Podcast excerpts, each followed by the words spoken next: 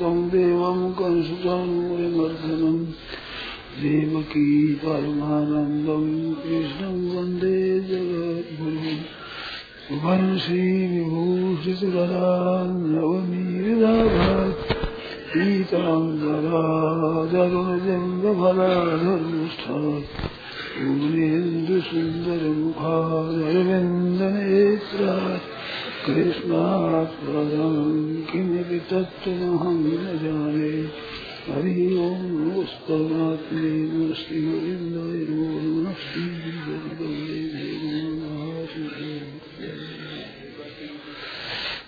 नारायण नारायण नारायण नारायण नारायण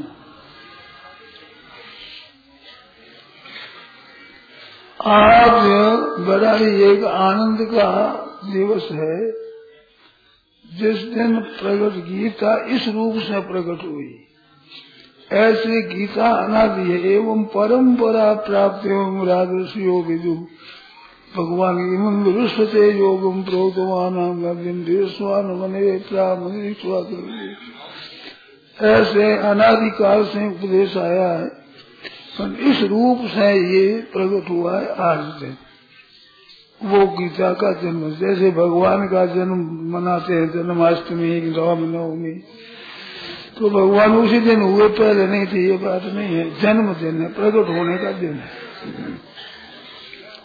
ऐसे आज भगवत गीता प्रकट होने का दिन है। बहुत ही आनंद की बात है। इसमें एक बात मैं बताता हूँ, उस तरफ़ आप ध्यान दें। हमारे भाई बहनों ने प्राय ये समझ रखा रखा है कि भगवत प्राप्ति बड़ी भारी कठिन है। तत्व ज्ञान बहुत कठिन है। परमात्मा की प्रिय भक्ति प्राप्त होना बहुत कठिन है। योग प्राप्त होना बड़ा कठिन है। गीता का योग, कर्म योग कठिन है। ऐसा मान रखा है। मानो उद्धार होना कठिन है। ये मान रखा है। वो सभी नहीं माना है। हम भी ऐसा ही मानते थे। तो कोई बात नई बात नहीं है। परंतु गीता के अध्ययन करने से हमें एक बात मालूम हुई है। भगवत प्राप्ति कठिन नहीं है। ये संसार से विमुख होना कठिन है।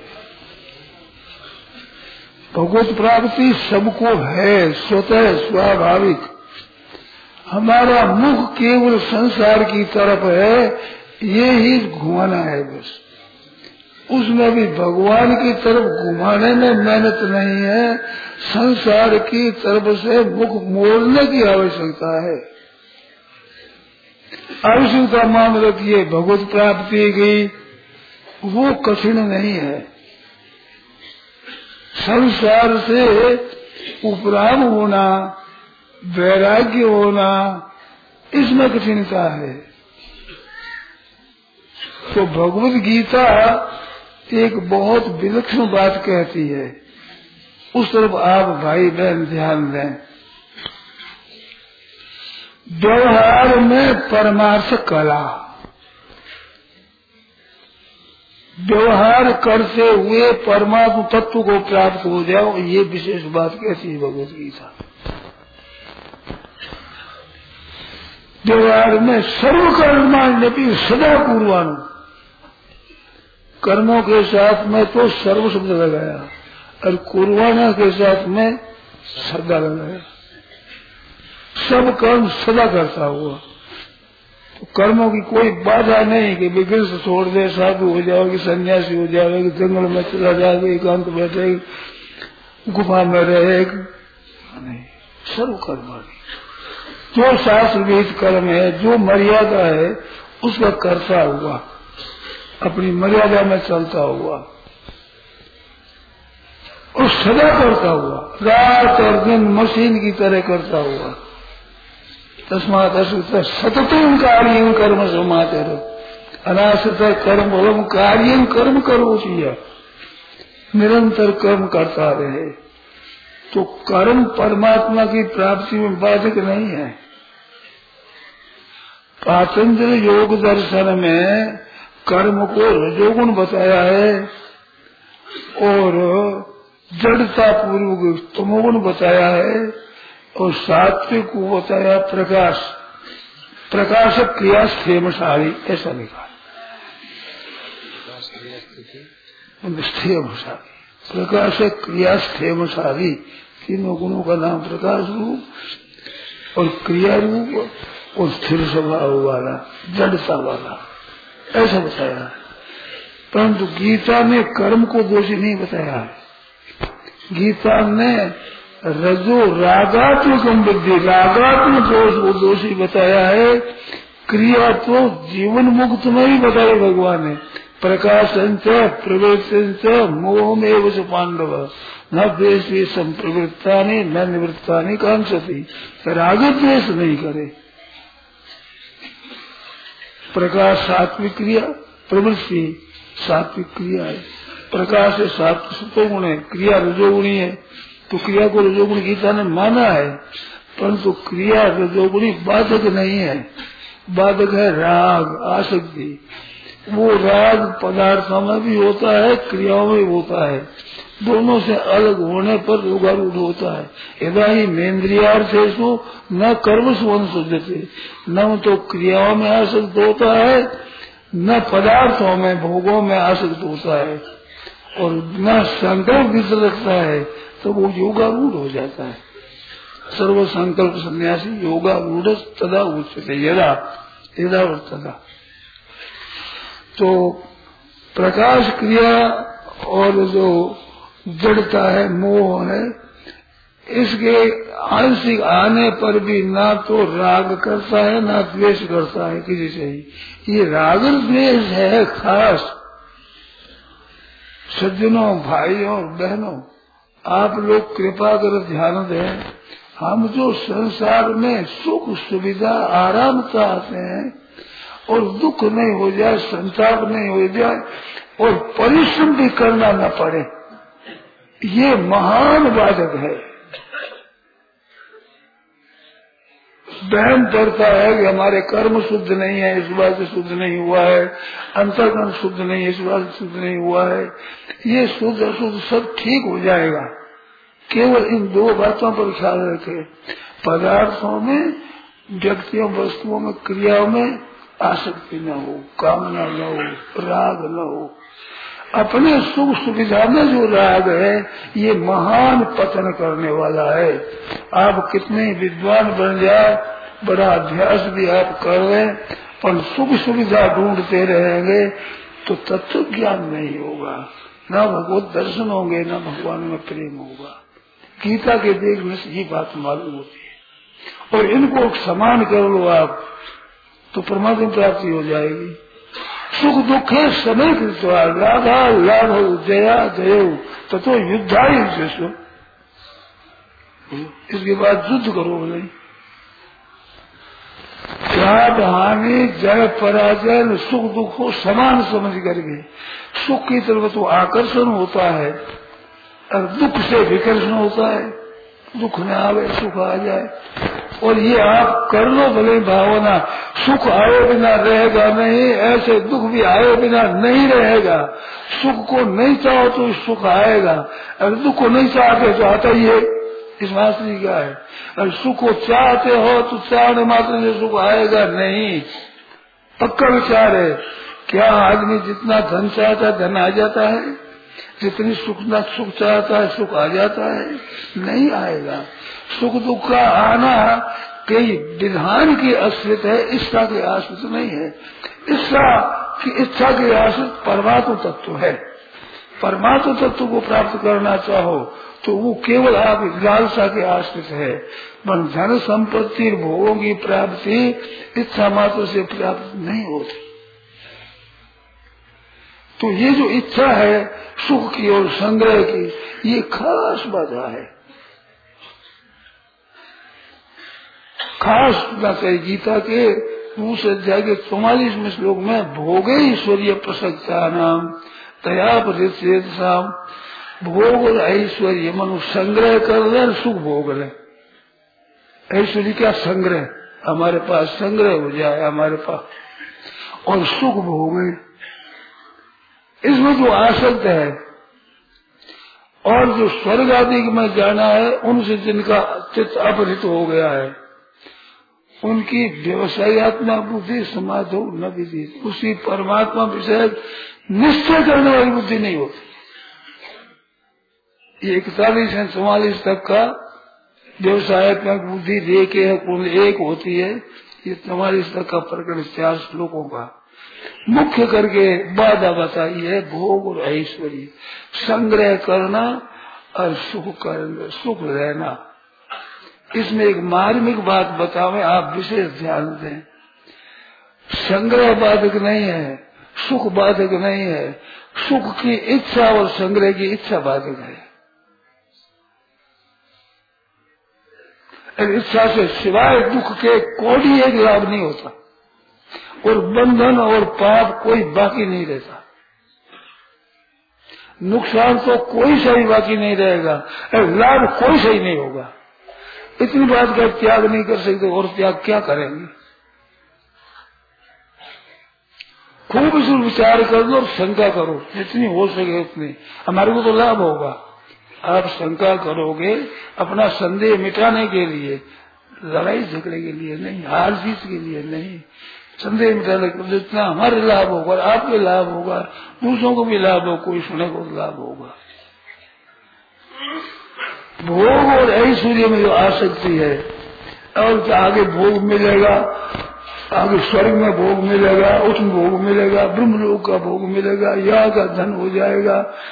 आसु संपत्ति में एवं प्राप्त से मनोहर इतना धन हो गया इतना और हो जाएगा इतना। ये जो इच्छा है ना, ये बात है। इसके लिए उपयोगी गृहस्थाश्रम है। साधु आश्रम से भी बढ़कर गृहस्थाश्रम है, क्योंकि गृहस्थाश्रम में सब बहुतों के साथ संबंध रहता है और साथ रहना पड़ता है। साथ रहते हुए दूसरों को सुख कैसे हो, ये दिया जाए। तो पतिव्रता का कल्याण क्यों होता है? पतिव्रता केवल पति को सुख देना चाहती नौकर केवल मालिक को सुख देना चाहे। मालिक केवल नौकर को सुख देना चाहे। माता पिता बच्चों का सुख देता है बच्चे माँ बाप का सुख देता है ये सुख लेने की चीज़ नहीं है, ये देने की है। पुराने जमाने नहीं करते थे नहीं गली से बड़ा सुंदर मलिदा बनात थी पहले, पुराने जमाने में बनात होती थी, बनात। बिहारी जी को उठा दी लाल बनात। तो बनात उठाया करते आजकल दूसरा उड़ाते थे, आजकल क्या करते हैं पता नहीं। आज की रीतियों से मैं पूरा परिचित नहीं हूँ। बढ़िया दुशाला जरीदार किनारों पर जरी लगी, ऐसा दुशाला उठाते थे। वे बढ़िया चीज़ ओढ़ाने ओढ़ाने में खत्म होता, ओढ़ तो कोई नहीं। उन्होंने उठा उठा दिया, उसमें उठा दिया उठा दिया। ऐसे दुख तो उठाने सी है, लेने की नहीं है, ओढ़ने की नहीं है। संसार का सुख, आराम, मान, सत्कार बढ़ाई वाह वाह, ये सब ओढ़ावनी है ये अपने अपने लेने की नहीं है। ये खास बात है। कभी भाई एक ने पूछा कि खास बाधा क्या है? वो समझते हैं कि हमारे कर्म शुद्ध नहीं है, ये बाधा है। तो ठीक है, उनका कहना भी ठीक है, जानना मानना भी अच्छा है। परंतु वास्तव में जो संयोग जन्य सुख है, ये ही संस्पर्श से जाप होगा, दुख ये बचे एक ही बचा है। संबंध जन्य जितने सुख है धन का संबंध हो, स्त्री पुत्र का संबंध हो, भाई संबंध, कुटुंबियों का हो, मित्रों का हो, धन संपत्ति का हो, मकान आदि का हो, संबंध हो जाए, ये मेरे हो जाए, मेरे को मिल जाए, मेरे को मिल जाए। ये संबंध जन्य जितने सुख है, भगवान का दुख योने एव। ये दुखों के ही कारण है। ही लगा बड़ा ज़ोर दिया है। केवल दुखों के कारण है मेरा मान मिल जाए, सुधार मिल जाए, आदर आदर हो जाए, प्रसिद्धि हो जाए, मैं बड़ा आदमी बन जाऊँ अच्छा बन जाऊँ, मेरी प्रसिद्धि हो जाए, लोग मेरे को अच्छा समझे। ये ही महान बुराई का जड़ है। आप देख लो। खास पतन का कारण है खास। भीतर में भोगों की संग्रह की इच्छा। संग्रह की इच्छा भी होती भोगों के लिए, सुख भोग के लिए। अर्जुन ने पूछा है कि महाराज, ये मनुष्य न चाहता हुआ भी पाप क्यों करता है? क्योंकि पाप का फल दुख होता है दुख कोई चाहता नहीं तो फिर पाप क्यों करता है? किससे प्रेरित और करता है? स्वयं तो नहीं कर सकता। कोई न कोई इसको ज़बरदस्ती बला दिख नहीं हो बलात् बलात्कार से कोई कान पकड़ के लगा दे, इस तरह से पापों में लगाने वाला कौन है? ये अर्जुन ने पूछा। प्रकृति लगाती है पूर्व प्राप्त लगाते हैं भगवान लगाते हैं, और कौन लगाता है? लगाने वाला कौन है? प्रकृति है माया है, कोई कामना है, इच्छा है चाहना है, भोग है कोई ईश्वर है, कोई महात्मा है, कोई संत है, दुष्ट है, कोई शैतान है भगवान कौन है? ये पापों में लगाने वाला कौन है तो भगवान ने उत्तर दिया, काम है, ऐसा क्रोध ये कामना दो ही बात, संग्रह की कामना सुख की कामना सुख, भोग की इच्छा, ये मांगने वाली है। भाइयों, बहनों आप खूब विचार करें और मेरी बात पर विचार करें। और शंका है, वो शंकाएँ लिख ले और मेरे को भगत भगत पूछे। मेरे को सुख मिले, सुख से रहूँ, आराम से रहूँ, सुख सुविधा रहे, दुख न हो जाए, संताप न हो जाए, ये इच्छा है। अरे से मिलेगा नहीं, कोडी एक। सुख मिलेगा नहीं इससे। अगर इच्छा से सुख मिलता हो तो दुख कौन भोगेगा? दुख की इच्छा कौन करता है? कोई करता ही नहीं। फिर दुख वो होना ही नहीं चाहिए। सुख की इच्छा से सुख नहीं मिलता। इच्छा से परमात्मा मिलते हैं। संसार की इच्छा छोड़ दो, परमात्मा प्राप्त हो जाएँगे। परमात्मा की जोरदार इच्छा करो, परमात्मा प्राप्ति हो जाएगी। इच्छा से वो चीज़ मिलती है जो मौजूद होती है।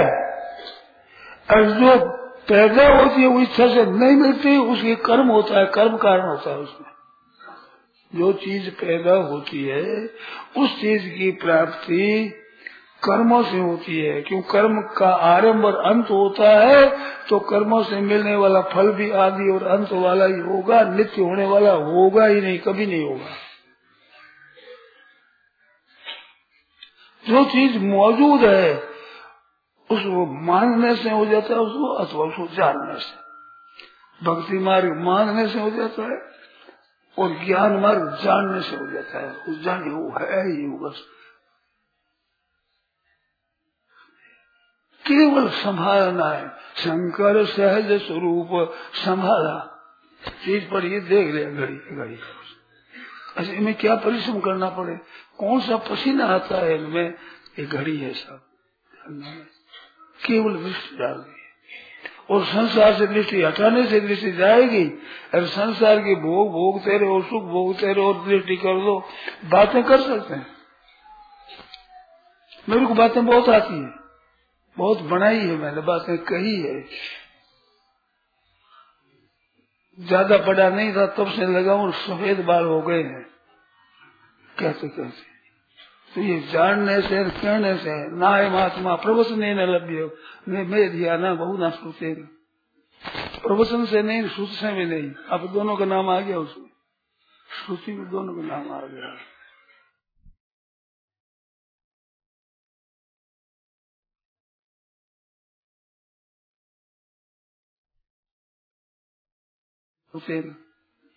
प्रवचन से नहीं, श्रुति से भी नहीं। अब दोनों का नाम आ गया उसमें। श्रुति में दोनों का नाम आ गया। ना महात्मा प्रवचन न लभ्य मेरे लिए। न महू ना स्मृति न आपके लिए। बहुत सुनकर तो प्राप्ति हो जाएगी, ये बात नहीं। बहुत प्रवचन कर दोगे तो हो जाएगा ये बात। वेद कहा, वेद भगवान ने कहा कहत कबीर मैं कहता डरू, और गोर कह जिसका मैं क्या करूँ? तो वेद कहते, हम क्या करें बताओ? वेद की बाणी है। वेद की बाणी तो सबको माननी पड़ती है। नहीं मानो तो धक्का खाओगे, माननी पड़ती है। माना चाहिए प्रभु सम्मत वाक्य है। तो वास्तव में संसार का जो सुख चाहना है, वे दुख योने एव। और आदि अंत अंत, आदि और अंत वाले होते नित्य रहने वाले होते नहीं। न तेसु रमते बुधा बुधा तेसु न रमते। विवेकी समझदार पंडित उसमें रमण नहीं करता। अर्थ क्या हुआ कि जो रमन करते हैं, वो विवेकी नहीं है, समझदार नहीं है, मूर्ख है लंच है, बिल्कुल बेसमझ है। पशु, पक्षी नीच कीट पतंग, सांप, बिच्छू गोयरे आदि जो नीच नीचे प्राणी है, वे भी सुख चाहते हैं। भैंसा है, सुअर है, वे भी सुख चाहते हैं। कुत्ता है, बिल्ली है, वे भी सुख चाहते हैं। देवता भी सुख चाहते हैं, नरकों वाले भी सुख चाहते हैं, स्वर्ग वाले भी सुख चाहते हैं, चौरासी लाख चूनी वाले भी सुख चाहते हैं, मनुष्य भी सुख चाहते हैं। फिर मनुष्य की महिमा क्या हुई यही तनुकार फल है विषय भाई इस शरीर का फल विषय नहीं है। आज इस तनुकर तो विषय ही भाई, विषय है सुख। आज तो मनुष्य ने कमर कस ली है कि आज का तो सुख भोग के लिए ही जीवन है। अब कैसे खास बात है गीता जी की। आपकी शंकाएँ जितनी हो लिख लो और पूछ लो और बात करेंगे। मेरे को आनंद आता है। ऐसी बातें कोई पूछ है तो मेरी बहुत प्रसन्नता होती है कि कोई पूछने वाला तो है। नहीं तो क्या सुन लिया। कहना सुनना के हो जाएगा। पट का पाठ का बताया व्यसन है मूर्खा। ये व्यसन है। कहने का भी एक व्यसन है, सुनने का भी व्यसन है। प्रेम तुम्हें पसंद होता है। व्यसन, ऐसे व्यसन है। अच्छी एक भगवत चर्चा की जाए, इतनी देर तक कहने वाला के समय चर्चा में लगता है सुनने वाला में लगता है बड़ा पुण्य काम है, बड़ी पवित्र चीज़ है, इसमें संदेह नहीं। परंतु जब तक आपकी लालसा भोग और संग्रह की रहेगी, मान और बढ़ाई की रहेगी, नाम की और अपने सुख के आराम की रहेगी, तब तक तत्व ज्ञान नहीं होगा, परमात्मा प्राप्त नहीं होगा। आप कितनी विचार विचार कर लो। एक बात कहने की मन में आती, संकोच होता है।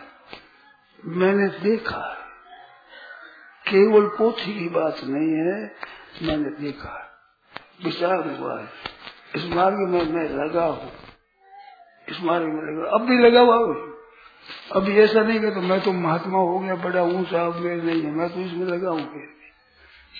और इसमें लाभ होता है, इसमें मेरे संदेह नहीं है। इसमें लाभ हुआ है और होगा और होता है, ज़रूर होता है। और और आप कितने ही कर लो, शांति नहीं मिलेगी, आनंद नहीं मिलेगा। परमात्मा तत्व की प्राप्ति नहीं होगी। तो सज्जनों, केवल संसार के सुखों की इच्छा है, यही बात है। न तेसु रमते बोधा, विवेक उसमें रमन नहीं करता। रमन करते हैं, वे विवेकी नहीं है, अविवेकी है, अज्ञानी है, मूर्ख है, बेसमझ है गीता कहती है। तो गीता जयंती का आज दिन है तो वास्तव में क्या है? अर्जुन की शोक था। अर्जुन मरने से नहीं डरता था, मारने से डरता था। युद्ध होगा, इसमें मर जाऊँगा, ये डर नहीं था और भय नहीं था। गुरुजनों को मारूं कैसे? भीष्म और द्रोण, कथम भीषम? हाँ। कथम भीषम संख्य, द्रोण से मधुसूदन। इसमें पति इसमें बाणों से और पतियों से हमें ये मारे तो मार सकते हैं। पर उनको मारने के सामने मारो? गुरु के सामने ऐसा काम ऐसे सीधा पूजा लो ये पूजा के लायक उनको बाणे से मारना, पाप में वास दसमान तो दुर्योधन आदि को मारने से पाप ही लगेगा। पाप में वास दसमान अत्वेता एतान आदताय न असमान, प्रापम एवं आश्रय केवल पाप ही लगेगा। तो वो मारने से डरता है, मरने से नहीं डरता है। जिससे भगवान कहते तुम भयादिना मन से देखा मारा था, महर्षि लोग तेरे को भय के कारण से उपराम मानेंगे, कोई नहीं मानेंगे कि दया के कारण से उपराम हुआ है। तेरी बड़ी भारी निंदा हो जाएगी। ये शाम को बहुमत हो, भूतवा जासे लाघवम जिनके बहुमत हुआ कि युद्ध का काम पड़ेगा तो दो हाथ कर जाए बड़ा अर्जुन है। ऐसा कोई नहीं है। ऐसे लोगों के मन में जती हुई बात है। वो तेरी सब कीर्ति नष्ट हो जाएगी, अपमान होगा, निराश होगा, तिरस्कार होगा। अर्जुन कहते मैं ये चाहता ही नहीं हूँ। मेरी ये इच्छा है ही नहीं। कोई भय है ही नहीं हमारे को। भय कहीं नहीं है। भय किस बात का है? कि गुरुजनों को मारूं कैसे? तो भगवान ने इसका उत्तर बताया कि मारने के लिए युद्ध नहीं है। युद्ध है कर्तव्य बुद्धि से करना। प्राप्त हो जाता है कर्तव्य, वो सबसे श्रेष्ठ हो जाए प्राप्त हो जाए। प्राप्त भी कर्म का अनुसार करना है। युद्ध तुम्हारे को प्राप्त हुआ है। दुर्योधन आदि को बहुत कह दिया नहीं माना उन्होंने, कि तो हम तो युद्ध ही करेंगे। युद्ध बिना सुई के अग्रभाग टिके इतनी मैं दूँगा नहीं संपत्ति। ज़मीन दूँगा नहीं सुई यावधि तीक्ष्ण सूचिया विधि अग्रेण के तीखी से तीखी सुई लेना। और उसको अग्रभाग टिके तो अग्रभाग। तीखी सुई की, नोक टिके छोटी सी। इतनी ज़मीन में बिना शुद्ध नहीं दूँगा। तुम कहते तो ये दे दो। भगवान ने कहते पास में दे दो। थोड़ी सी ज़मीन दे दो, कि नहीं देंगे। तो तुम्हारे को युद्ध प्राप्त हुआ है। जो जो जन युद्ध किया है कोई नहीं। दुर्योधन ने युद्ध किया है अर्जुन को युद्ध प्राप्त हुआ है। प्राप्त हुए की बात एक याद आ गई बीच में। कर्दम ऋषि थे ना उसके पास राजा पहुँचे अपनी कन्या लेकर के कि महाराजा आप विवाह कर दो। तो कर्म ऋषि ने कहा भाई प्राप्त चीज़ का त्याग नहीं करना चाहिए। खबर दे हुए। मनु मनस गए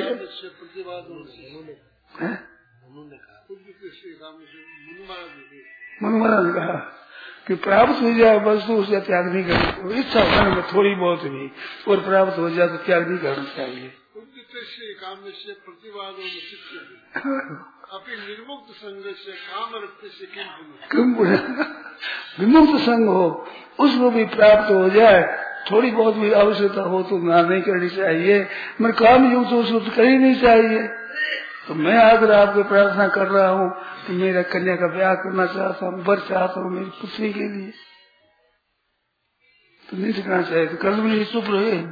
ना नहीं दिया। ना नहीं कही कि मैं नहीं लूँगा। मन में थी। तो जब भोग भी स्वतः प्राप्त होगी तो मुक्त संग को भी त्याग नहीं करना चाहिए। युद्ध से क्रूर कर्म जिसमें गला कटने की संभावना, वो कैसे त्याग किया जाए? वो कोई त्याग किया जा सकता है? आज तो सुख का त्याग करते हैं, वास्तव में दुख का त्याग करना मुश्किल है। प्रतिकूलता का त्याग करना मुश्किल है। शास्त्र की दृष्टि से प्रतिकूलता से डरते हम भाग जाए।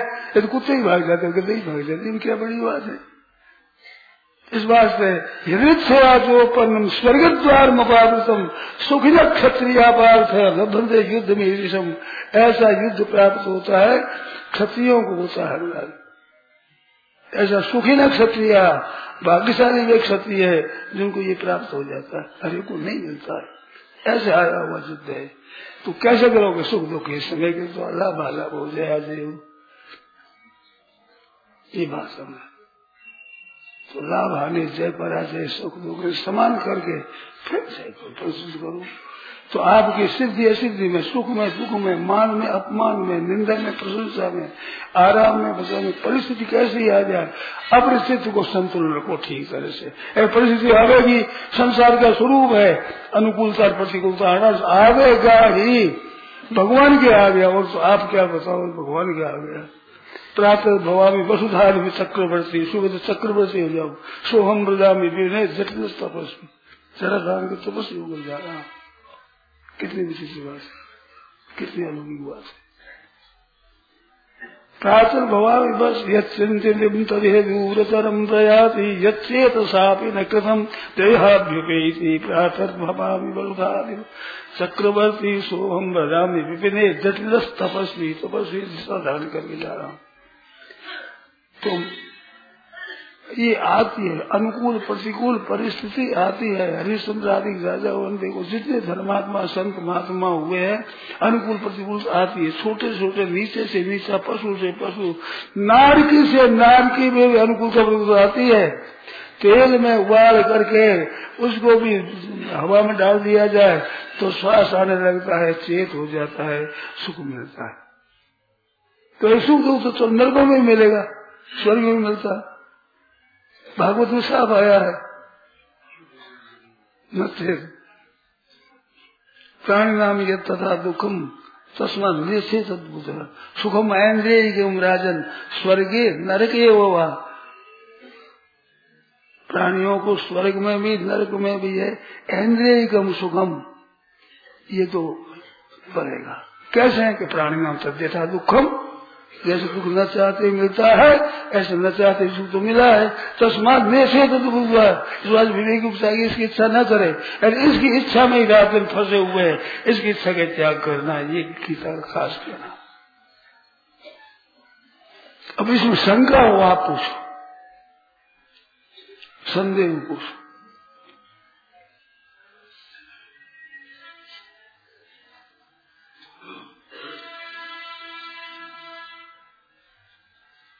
सिद्धांत की बात है। अब इसका उपाय क्या है? कर्मयोग विशिष्ट तेज में भगवान का कर्मयोग। क्योंकि गृहस्थ में रहते हुए माँ बाप को सुख पहुंचाओ, भाई भोजाई भतीजों को सुख पहुंचाओ रस्ती पुत्र को सुख पहुंचाओ। और बहनों के लिए सास, ससुर, पति देवर जेठ नंद इनको सुख पहुंचाओ। अपने सुख कहते हैं सुख पहुंचाओ। प्रेम होगा गृहस्थ बड़ा सुंदर रहेगा और कल्याण हो जाएगा, उद्धार हो जाएगा। इनको सुख कैसे हो? इनको आराम कैसे हो? स्त्री पुत्र को सुख कैसे हो? भाई भोजाई भतीजे सुख कैसे हो? माँ बाप को सुख कैसे हो? बड़े छोटों को सुख कैसे हो? बहनों की यही बात है कि सास ससुर सुख कैसे हो? धीरण जेठानी को सुख कैसे हो? नंद को सुख कैसे हो? केवल उनको सुख देना है। सुख देना अपना काम है। इधम से इधम कौन से क्षेत्र खेत है? खेत खेत आराम के लिए नहीं होता है। काम करने के लिए होता है खेत। खेत जो सोने के लिए, आराम के लिए नहीं होता है। तो खेत है जो आराम के लिए नहीं है। यही तनुकर फल विषय भाई। कोई शंका हो वो गीता इमरत बोती यह संजीवन पीवो गीता इमरत बूटी, यह संजीवनी जी। पीवो गीता इमरत बूटी पढ़ पढ़, सरिता और उपन्यास पढ़ पढ़।